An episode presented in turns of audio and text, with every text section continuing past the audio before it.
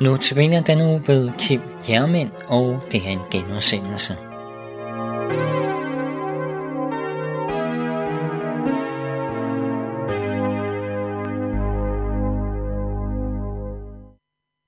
I går hørte vi, hvordan Gud oprindeligt skabte en perfekt verden uden død og uden nogen nød. Men der er nok ingen, der er i tvivl om, at det ikke længere er det gode og oprindelige design, som vi nu lever i. Vi kan bare åbne avisen eller tænde fjernsynet, eller vi kan se ind i os selv, så er vi klar over, at alt ikke er perfekt, endda meget langt fra. Dog er det oprindelige design ikke udvisket. Vi kan glæde os over naturen, det vi holder af, at skabe ting, at arbejde osv.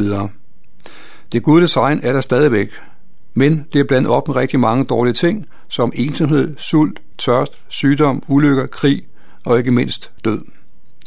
Der er kommet malurt i bæret, knas i maskineriet, sandkorn i urværket, der er nogen, der har fyldt diesel på benzinbilen eller omvendt. Vi kan i hvert fald konstatere, at det ikke virker, som det burde, at verden ikke er, som vi synes, den burde være. Så, hvad gik galt, og hvad er galt? Vi starter med øh, Satan. Engle optræder igen og igen gennem hele Bibelen. De er skabte væsener og er dermed en del af det samlede skaberværk. Satan er en falden engel, som har gjort oprør mod Gud. På et tidspunkt i den himmelske verden falder Satan fra sin højt betroede stilling og fra sit formål. Der står i Bibelen, de engle, som ikke tog vare på deres høje erhverv, men forlod deres rette bolig, holder han bundet i mørke med evige lænker indtil dommen på den store dag. Satan, han ville selv være Gud i stedet for Gud. Han ville selv tilbedes i stedet for, at han tilbeder Gud. Og når først ulykken er sket et sted, kan det desværre brede sig som ringe i vandet, eller som dominobrikker, der vælter. Og det får ikke kun konsekvenser i de himmelske rækker, men det får også konsekvenser på jorden, i paradis, i det paradis, som Gud havde skabt. I Bibelens to første kapitler, så går det rigtig godt, virkelig godt i paradis. Men allerede i kapitel 3 er det slut. Her går det galt, rigtig galt for menneskeslægten. Satan taler til mennesket gennem en slange, og han siger, eller i Bibelen står der, slangen var det snedigste af alle de vilde dyr, Gud Herren havde skabt, og den spurgte kvinden. Og Gud virkelig sagt, sagt, at I ikke må spise af træerne i haven.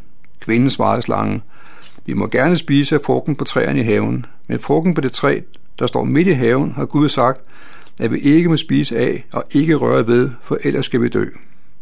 Men slangen sagde til kvinden, Hvis skal I ikke dø, men Gud ved, at den dag I spiser af den, bliver jeres øjne åbne, så I bliver som Gud og kan kende godt og ondt.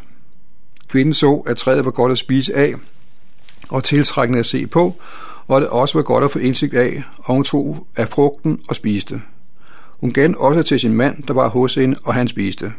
Da åbnede deres øjne, og de opdagede, at de var nøgne. Derfor syede de fire blade sammen og bandt dem om livet.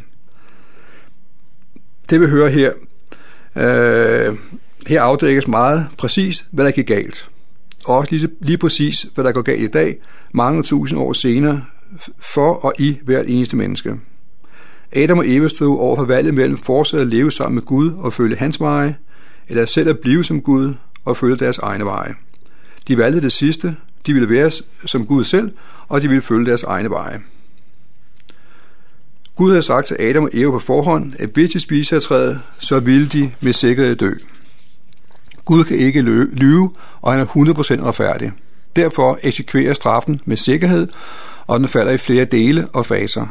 I første fase bliver det smidt ud af paradis, og nogle kiruber, som er nogle engle, bliver sat til at holde vagt, så vejen tilbage er effektivt spærret. Det nye liv ude for paradis er dramatisk anderledes. Først og fremmest er de adskilt fra Gud. Det intime og fortrolige fællesskab, som de havde med Gud, er nu slut. De vandrer ikke længere med Gud, og de kan derfor heller ikke længere høre ham fortælle om hans veje for, hvordan livet skal leves. De er heller ikke længere under hans beskyttelse. De er på egen hånd og adskilt fra ham, som de er beregnet og designet til at leve sammen med. Så er der også deres hjerte. De ville selv være som Gud, og de ville selv bestemme, hvad der er rigtigt og forkert. De skubbede Gud af tronen og satte sig selv på den. Det lyder jo umiddelbart rigtig spændende, men er faktisk rigtig skidt. De får lov at følge deres eget hjerte og gå linen ud. Menneskets nye formål bliver jo nu at leve for egen ære og glæde. Tingene bliver vendt på hovedet, fordrejet 180 grader. Og det er præcis, præcis det samme, som sker i dag. Alt handler om min ære og min glæde. Det er da så gralt, at mange mener, at det er Guds opgave at hjælpe os med at få ære og glæde. Han skal hjælpe os til et godt og lykkeligt liv og til at undgå ulykker. Og når det går skidt, så skal han redde os ud af problemerne. Man gør Gud til en bottler, et slags servicemodul, er ligesom i Aladdin, hvor man gnider lidt på lampen, og vupti, så er ånden klar til at opfylde sin herres ønsker. Naturen kommer også på afveje. Med menneskets fald fra sin høje og betroede stilling fik det også vidtrækkende konsekvenser for hele fysiske skaberværk. Som en straf ligger Gud det simpelthen under forbandelse. Karakteren ændres radikalt. Fra at være fuldkommen lykke er billedet nu præget af et problematisk og slidsomt liv i alle forhold. Alle de ting, som før var gode, er der stadigvæk. Ægteskab, børn, arbejde og naturen. Men de er nu blandet op med problemer og smerte. Det er præcis de betingelser, vi lever under i dag. Det er den verden, som milliarder af mennesker ud over hele jorden oplever. Og som om det foregående ikke var nok, så kom også døden ind i verden. Den var der ikke oprindeligt, men den kommer som en konsekvens af oprøret mod Gud. Adam og Eva dør ikke øjeblikkeligt, men fra det øjeblik, de bliver smidt ud af paradis, begynder deres krop at ældes, og til sidst dør de fysisk. Vi har også noget, jeg kalder et kollektivt hukommelsetab. En menneske, som har været igennem en meget alvorlig ulykke, det kan både være fysisk og psykisk, kan få hukommelsetab. Mennesket er i live, men ved ikke længere, hvem det selv er, eller hvor det kommer fra. Det kan besøge sit eget hjem, hvor det har levet i mange år, uden at genkende det. Dog kan der være små glimt af noget, som var engang. Måske længst også efter noget, som det ikke ved, hvad er. Efter menneskets oprør mod Gud blev hele skaberværket lagt under forbandelse og voldsomt forandret. Et af resultaterne af denne enorme katastrofe var, at menneskeheden fik et kollektivt hukommelsetab.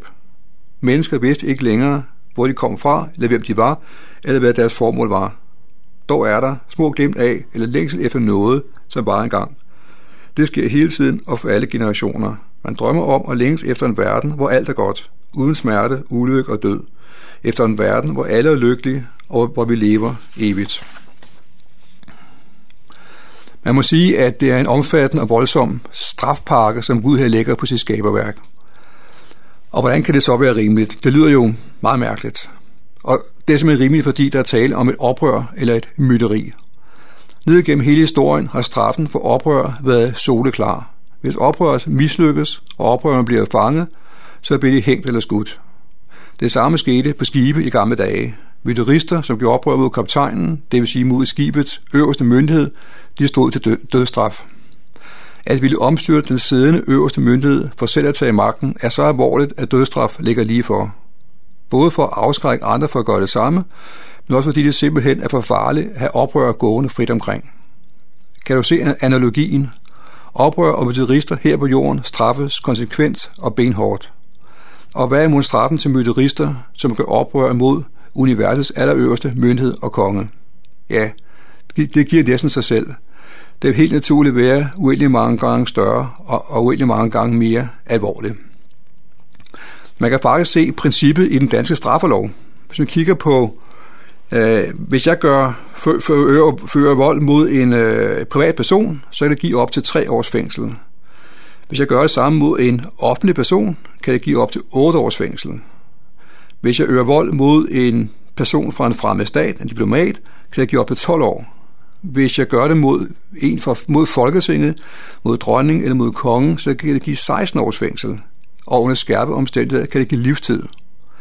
Og så kan man bare fortsætte den og sige, hvis jeg kan give livstid at gøre oprør mod den danske konge eller dronning, hvor meget større er straffen så ikke at gøre oprør mod universets konge?